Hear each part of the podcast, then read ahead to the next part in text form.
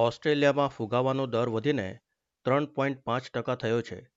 ફુગાવાના દરને કાબૂમાં રાખવા રિઝર્વ બેંક ઓફ ઓસ્ટ્રેલિયા દ્વારા આવતા સમયમાં કેશ રેટ વધારવાની સંભાવનાઓ પર અટકળો થઈ રહી છે.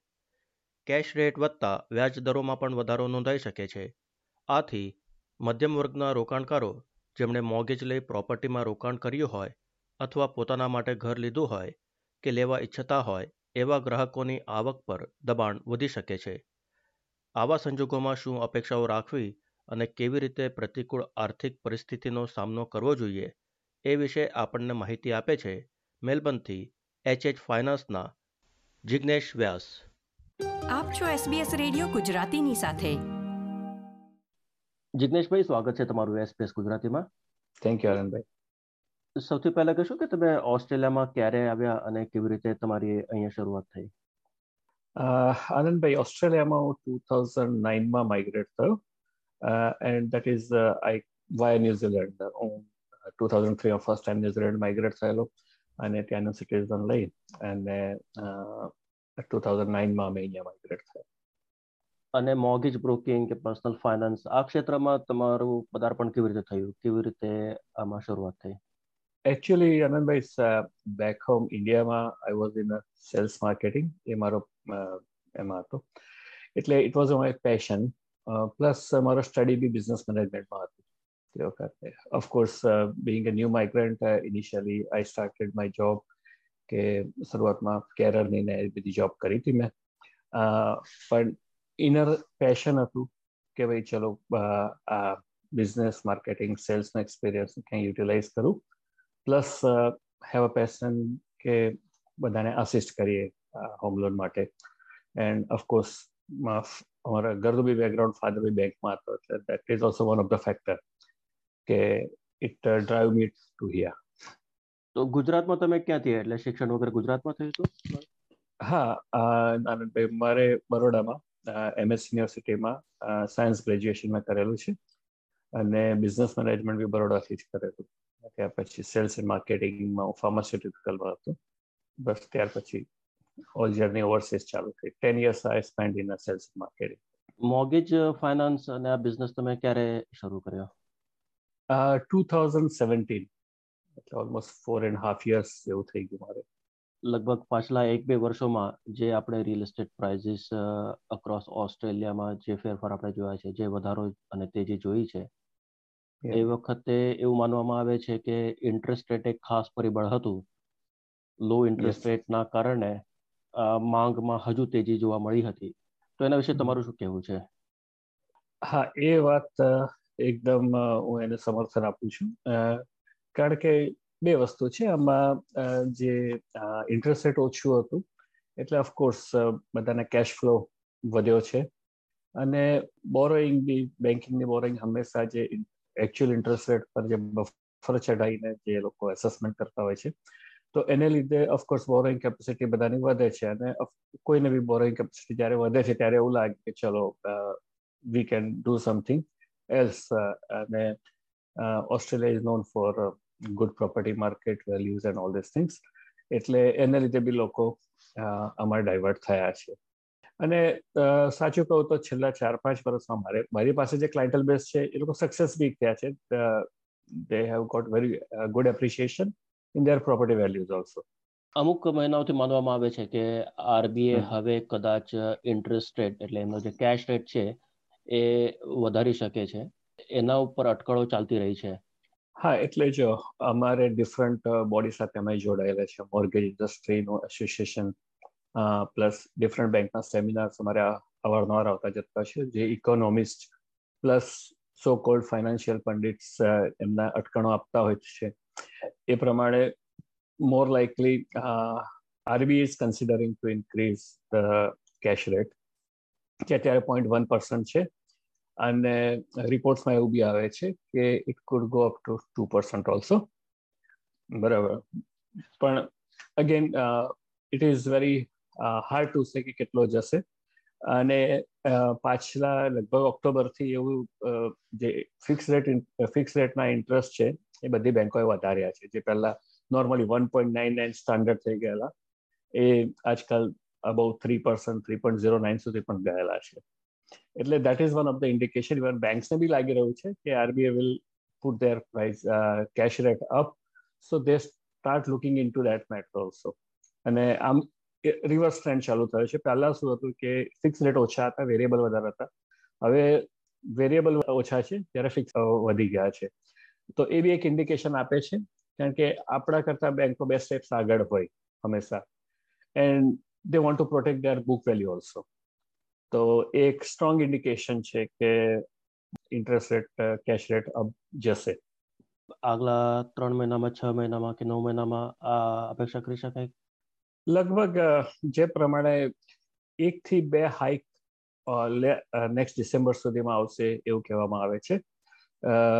વેસ્ટફેકનો અમારી પાસે એક ઈમેલ તેમાં એવું હતું સ્પેસિફિકલી અને that what they are predicting છતાં આ બધી વસ્તુ કેવું છે કે it's all depend on internal economy અત્યારે જે હિસાબે વોર સિચ્યુએશન્સ છે ઓવરઓલ જે કોસ્ટિંગ બી આવ ગયું છે ગ્રોસરીથી લઈને પેટ્રોલ પ્રાઇસીસ ને બધું તમે જોઈ રહ્યા છો.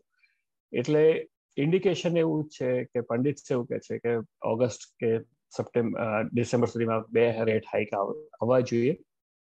પણ ક્યારે આવશે તો RBI is a best person to decide it all depends on local situation international environment જે ફર્સ્ટ હોમ બાયર્સ છે અને જે ઇન્વેસ્ટર્સ છે જેમણે ઓલરેડી ઘરો પાછલા એક બે વર્ષમાં લીધા હતા કે અત્યારે લઈ રહ્યા છે અને લેવા માંગે છે તો કેવા પ્રકારનો કોઈક ફરક આવી શકશે એમના ફાઇનાન્શિયલ કન્ડિશનમાં હા એ એક બહુ સળગતો પ્રશ્ન છે બધા માટે.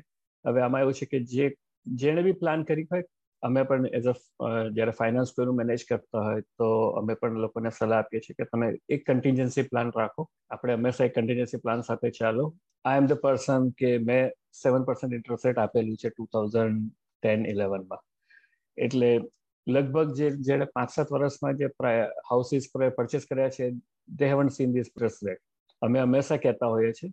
તમારી પાસે કન્ટિન્યુઅસી પ્લાન હશે, થોડું સેવિંગ હશે and you have to absorb the shock also કારણ કે આ બધું ઓવરનાઇટ નથી થવાનું.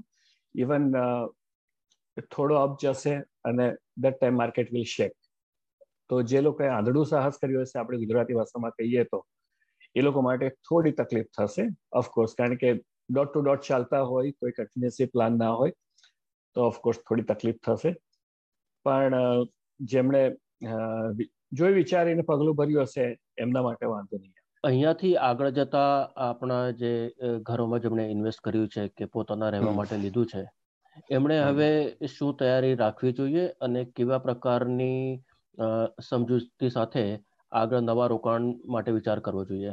જેણે એક્ઝિસ્ટિંગ પોતાના હાઉસીસ છે કે ઇન્વેસ્ટર્સ છે બરાબર? હવે એક તો આપણે આપણી લિવિંગ સ્ટાઇલ પર થોડો ધ્યાન રાખવું છે. અને ઓફકોર્સ અત્યારે જે મેં કીધું એમ લિવિંગ કોસ્ટ એવી વધી રહી છે ને. તો એની સાથે જો મોર્ગેજ વધશે અને આપણી પાસે કન્ટિન્જન્સી પ્લાન કે એવો ઇન્કમ સોર્સ નહીં હોય, તો it is highly likely that people will go into the financial hardship too તો એક જ વસ્તુ છે, કાં તો તમારો ઇન્કમ સોર્સ અથવા એક રિઝનેબલ લિવિંગ સ્ટાઇલ રાખશો, તો તમને વાંધો નહીં આવે.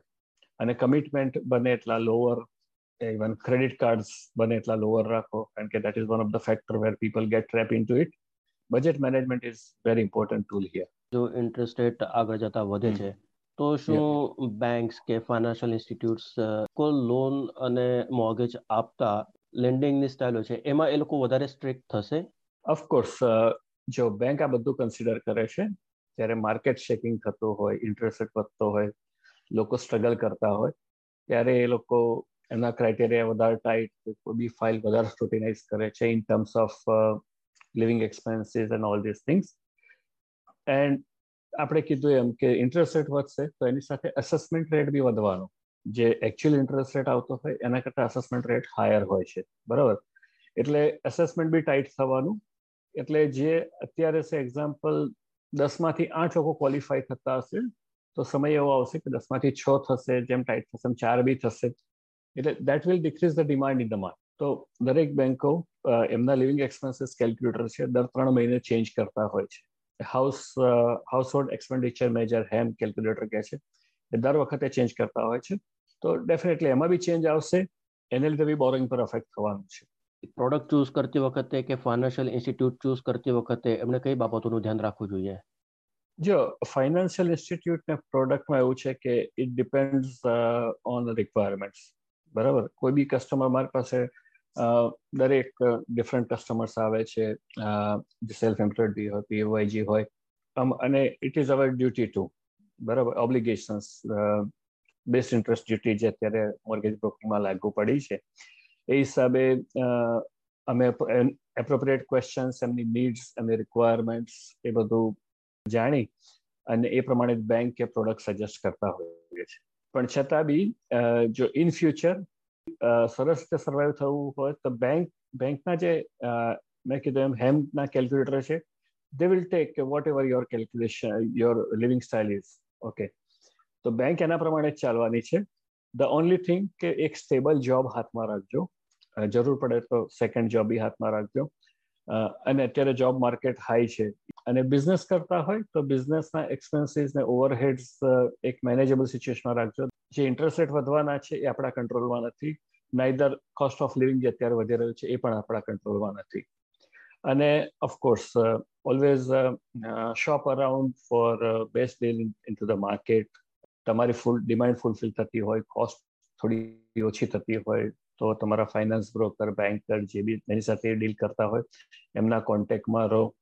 તમે પ્રોપર પર્પઝ સિલેક્ટ કરો કે શેના માટે તમે બેંક બદલી રહ્યા છો it is really fulfil or not કારણ કે most of the time honestly speaking કે clients they are very innocent ઘણી વખત એમને અમુક ક્લાયન્ટ એવા આવે છે એમને ખબર નથી હોતી.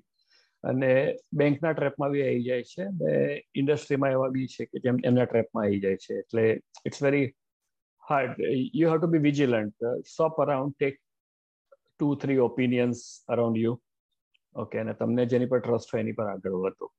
જિગ્નેશભાઈ એસબીએસ ગુજરાતી સાથે જોડાવા માટે તમારો ખૂબ ખૂબ આભાર. થેન્ક યુ આનંદ આ હતો સંવાદ એચએચ ફાઇનાન્સના જિગ્નેશ વ્યાસ સાથે. આનંદ બિરાઈ એસબીએસ ગુજરાતી.